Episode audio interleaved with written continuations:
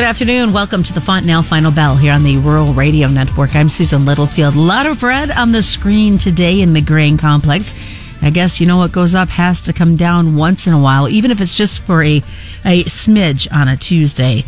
We're, of course, going to take a look at what's been going on in the soybean market. I Actually saw a quiet day but ran out of some gas, and that's why we ended up in the red. And question on these December contracts for corn: Are we going to be able to hit that contract high, and could that happen this week? And as we all know, elections are still having a hold on what the markets are doing. And having said that, as we will be talking about elections and the fact that it's still being factored into these markets, in no way does the guest and I have any uh, inclination to which direction we're leaning politically? Just want folks to know that it is just a discussion on what's been happening in the markets, and you can hear her chuckling in the background. That is Sue Martin. Sue is with Ag and Investment out of Clarion, Iowa. And you got to kind of set that straight when it comes to these elections, Sue. And I think I want to start there because they seem to have and continue to have a hold on the market as we really are getting into the countdown of not many days left. Well, that's true. We have a week left to go, and then we'll have the presidential elections, and of course the Senate. But um, I think what's going on is, you know, about if we backed up about two weeks ago or so, uh, we had heard that uh, clearing firms and the exchanges were going to be raising margins on commodities, but they didn't say which. We assumed it would be like S and P's, the Dow, the dollar. Um, gold, silver, those kind of markets. But it, they didn't really define equity markets. They basically said commodities. So it held everybody at bay. And of course, as we got closer, that meant that the funds would probably be doing some re, um, how do I say it, changing their structure of how many positions they were holding of various different markets because funds have a regulation where they can only trade so much of a percentage. And that's usually within their contracts or agreements that they have for their funds. So when it came out here last week that they were going to basically not touch, you know, ag markets, it was going to be silver, gold, the dollar, all currencies, and of course the um, uh, Nasdaq, the Dow, the S&P, those markets. Well, that basically set the stage then for you know ag markets to start feeling a little better. However, I think between all the chaos and all the rhetoric that we have been hearing, I think traders, the public in general, not so much the funds now, but the public is a little nervous. And I think they're, as we keep trying to push this market up towards the highs, I think we're seeing some liquidation happening.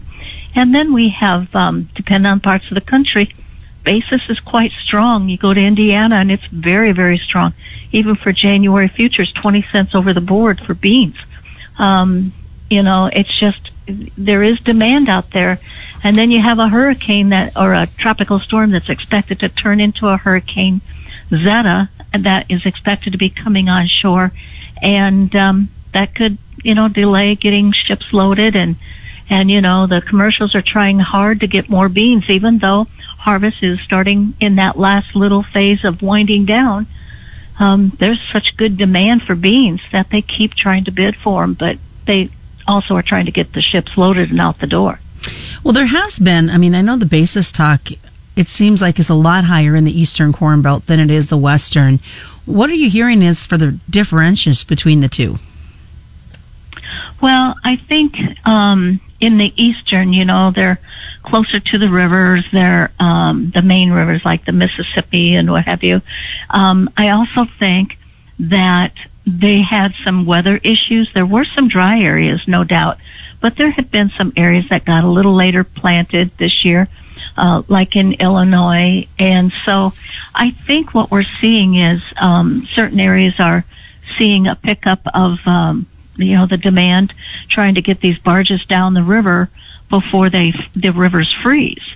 And they're low as it is. So I think that's what we're seeing is trying to get these barges moving and the commercials want to get them loaded so that they can get that product down to the Gulf.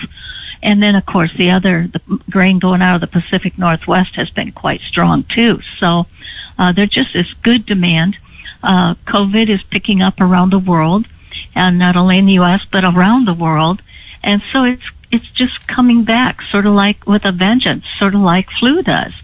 And I think that's you've got countries that are stepping up their um, buying, their importation of various commodities, raw commodities, because they don't want to get caught without. And so I think that's the other thing, realizing that if COVID was to get worse enough or bad enough, that it could slow loadings down because of manpower. Well, we know, and I, we're going to have to probably continue this into the second half, but uh, soybeans, I mean, they have had such a great couple of days last week into yesterday's trade. Overnight, things started to dip to the lower. Did they run out of steam? Um, I think for now, you know, as we get closer to that $11 area, um, it seems like we're running a little bit low on gas or, or we're getting quieter, um, on the push to the highs. So I think when we look at the market here, um, you know, we pushed and came back, but you look at November beans, 1082 and a quarter. You compare that to the March contract and you're 22 cents or 21 and three quarter cents over the uh, March futures. So we have a beautiful inverted uh, basis here or, or market, and that's telling you there's demand up front. They want the the product. Bean oil too is doing the same thing. It's gaining on uh, deferred contracts, even the January. And so you've got the market and likewise soy meal. So there is strong demand even in the products. And of course, Malaysian palm oil hit, you know, all time record highs again. So that's being supportive to beans, but even bean oil suffered a little bit today. But um, it really did have a, a, a pullback. Is coming up. It's the Fontanelle Final Bell on the Rural Radio Network. Welcome back to the Fontanelle Final Bell here on the Rural Radio Network. I'm Susan Littlefield. We're continuing our conversation this afternoon with Sue Martin. She is with Ag and Investment out of Clarion, Iowa. We're going to continue to talk a little soybeans, and I, I like before we went to break, you were you were talking about this eleven dollar kind of level that's kind of overshadowing the market. Can we hit that? And maybe even go beyond, considering the demand that we continue to get from China and others? Well, I think you can. It just depends on how aggressive. You know, the market was working down today, but it just um it wasn't the it wasn't as snappy as it could be. Let's put it that way. Usually when a market peaks, you know, it's going to be nasty and and but it could be that it just gets the ball rolling and pretty soon it's rolling even faster as it comes down. Um I'm not sure we're totally done I think there's still some room for this market to bounce back one more time uh, between now and uh, maybe when the elections start. But on the same token, I don't see it just, it's, it's not like it's really racing. You know, last Friday when the markets moved, they were on a mission. And we didn't have that today. There was little news and it was just quiet. We didn't get the export information we usually get during that eight o'clock hour. And do you think that kind of added to that whole psychological feel of the trade today?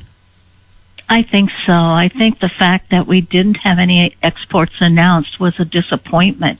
Um, you know, no corn, no beans, and but I will say this. Um, you know, Mexico from January through September, Mexico's corn imports from the U.S. are up 3.6 percent from a year ago.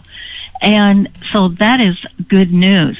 Um, you know, you look around the world and there's weather kind of influencing various countries that are, you know, producers of corn and wheat and, and soybeans too, but corn and wheat especially. And so it seems like there's just so many areas having issues. France, Russia, Ukraine. Now Russia's supposed to be catching a little bit of rain.